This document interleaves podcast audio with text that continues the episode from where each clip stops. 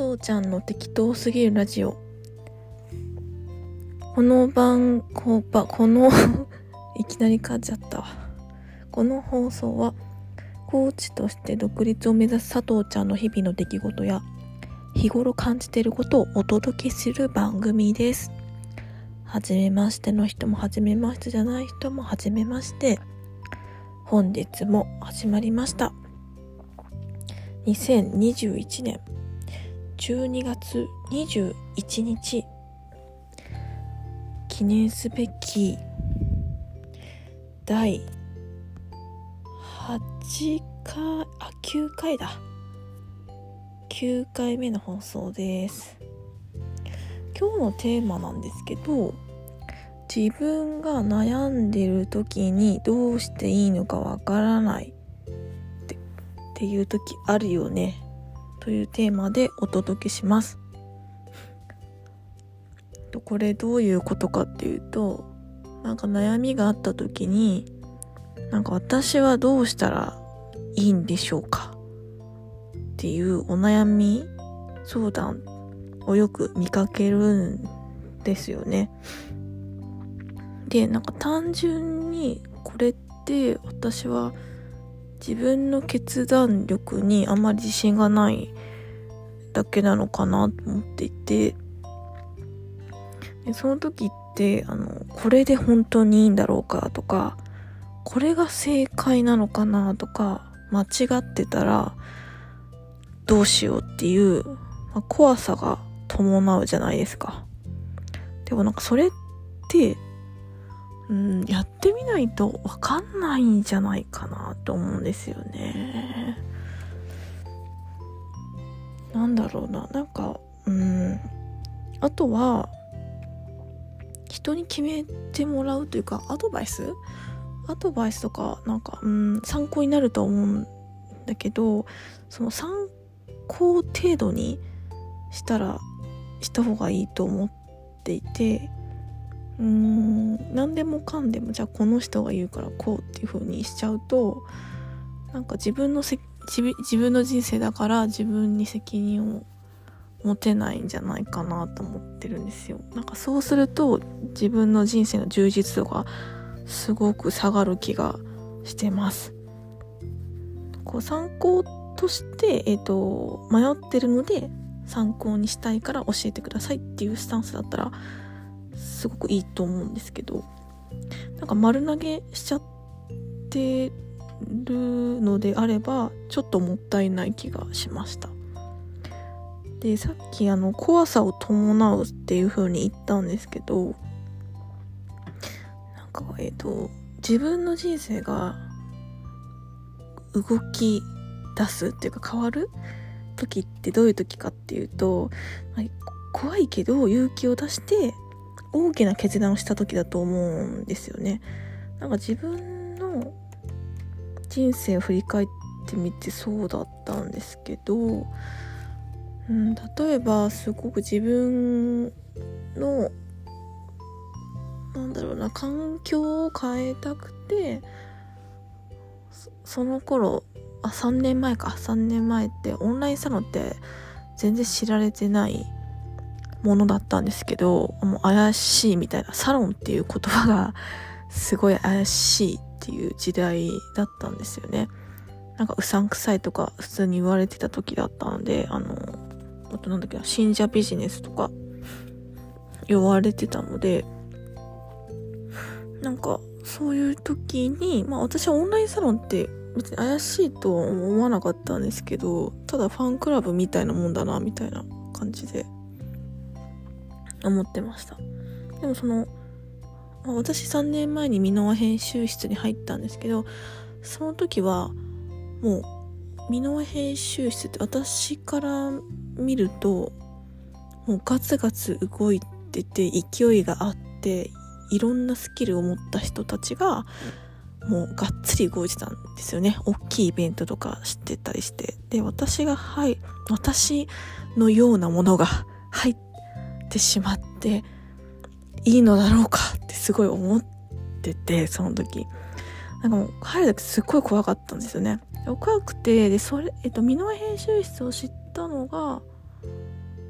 いつだ？11月か。11月に知ってでまあ来年入ればいいやと思ってたんだけど12月の箕輪編集室の忘年会があるって知ってでそれにちょうど私休みだったからたまたま行けるってなってそれが分かったのが3日前だったんですよね。で3日前ででこれそれに箕輪さんも来るっていうのを知ってもう絶対これ会っとかなきゃと思ってあの急いで申し込みをしてもうギリギリだったんですよ。申し込みしてであの申し込みのあ入会か入会してで忘年会の申し込みもあのキャンセル待ちで滑り込みで入れたんですよね。でそれが私はすごい大きな決断だったと思ってます。でその時の自己紹介を書くスレッドがあったんですけどなんかね当時はもう緊張しすぎて吐きそうで全然書けませんでした。みんなはなんかさほら動画のスキルがありますとかなんか、うん、これやなんか、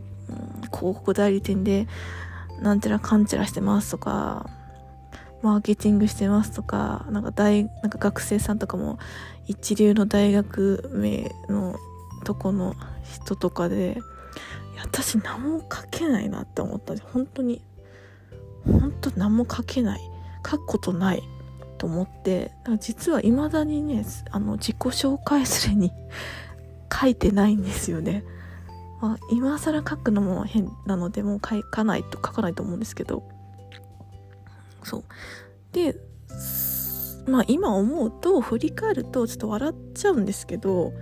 でも自分にとってはすごく大きい決断でも緊張しすぎてましたね。で緊張しながらスレッドに書き込みなんか他の人のコメントに返信してみたり、ツイッターを開設して、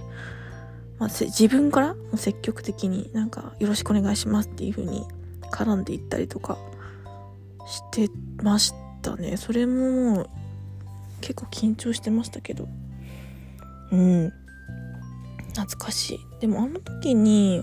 本当に勇気を出してよかったなと思っててそこでのオンラインサロンでの活動を通して尋問好きになるきっかけを得たですよね。でその大きいことをすれば大きい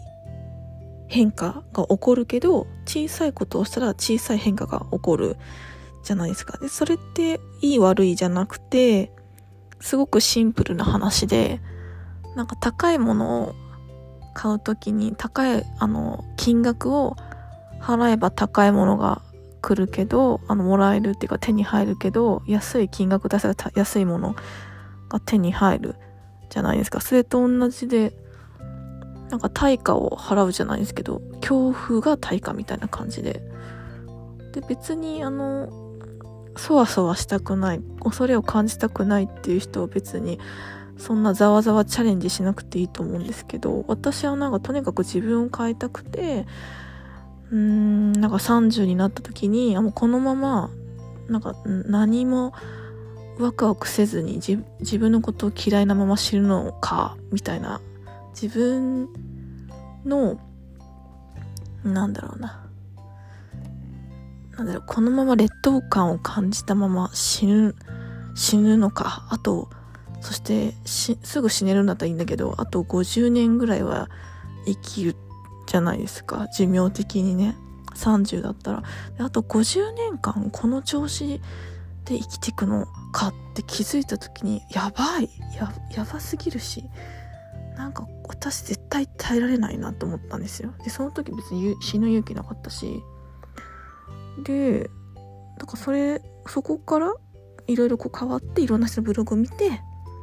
なんかま講演会とか行ったり箕輪さんのこと知ったり井上編集室に入ったりっていう風にどんどん動き始めました。だからなんだろうな。うん大きい勇気を出すかどうかだと思っていて大きい勇気出すの難しいじゃないですか。よっぽど大きいきっかけがあるかうーん大きい決断したいんだったら、まあ、人に背中を押してもらうとかかなって思いました。うん。なんかとりあえず背中を押してほしいんだよねっていうのを伝えてもう強めにできるよってめちゃくちゃ言ってもらうのもありじゃないですかね。うん。あとはなんか決断する時のなんか私が意識してることは自分の気持ちがいい状態の時に決断をしてました。なんかこうなんだろうな。自分の気持ちが沈んでる時に大きい決断しないようにしててなんでかっていうと自分の決断んあの自分の気持ちが落ち込んでる時のに下す決断って大体良くないんですよ。なんか最悪な方向に行きがちというかあえて悪い方向に持っていくような決断をしているのでているっていうことが私分かったので大きい決断をする時は自分の機嫌をちょっと良くするようにしてます。でなんかね無理やり良くする時もあるんですけど無理やり良くする時はなんかあの、アニマル浜口になってましたね。あの、大きい声を出しつつ、えっ、ー、と、なんか、な、な、な、さ、叫ぶふりっていうか、大きい声は、大きい声出せない時もあるから、ちょっと小さく叫ぶみたいな感じで、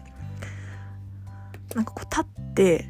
こう拳をこう、なんだろうな、なんで振り、振り、振りかざすっていうんですか？やってました。ほんのちょっとテンションが良くなるんでちょっとアニマル浜口になってください。ぜひ。ぜひぜひおすすめです。ということで今日は自分が悩んでた悩む悩んだ時にどうしたらいいかわからない人はまず自分の決断力に自信をつけましょう。ということをお話ししました。で、そして自信をつけるには、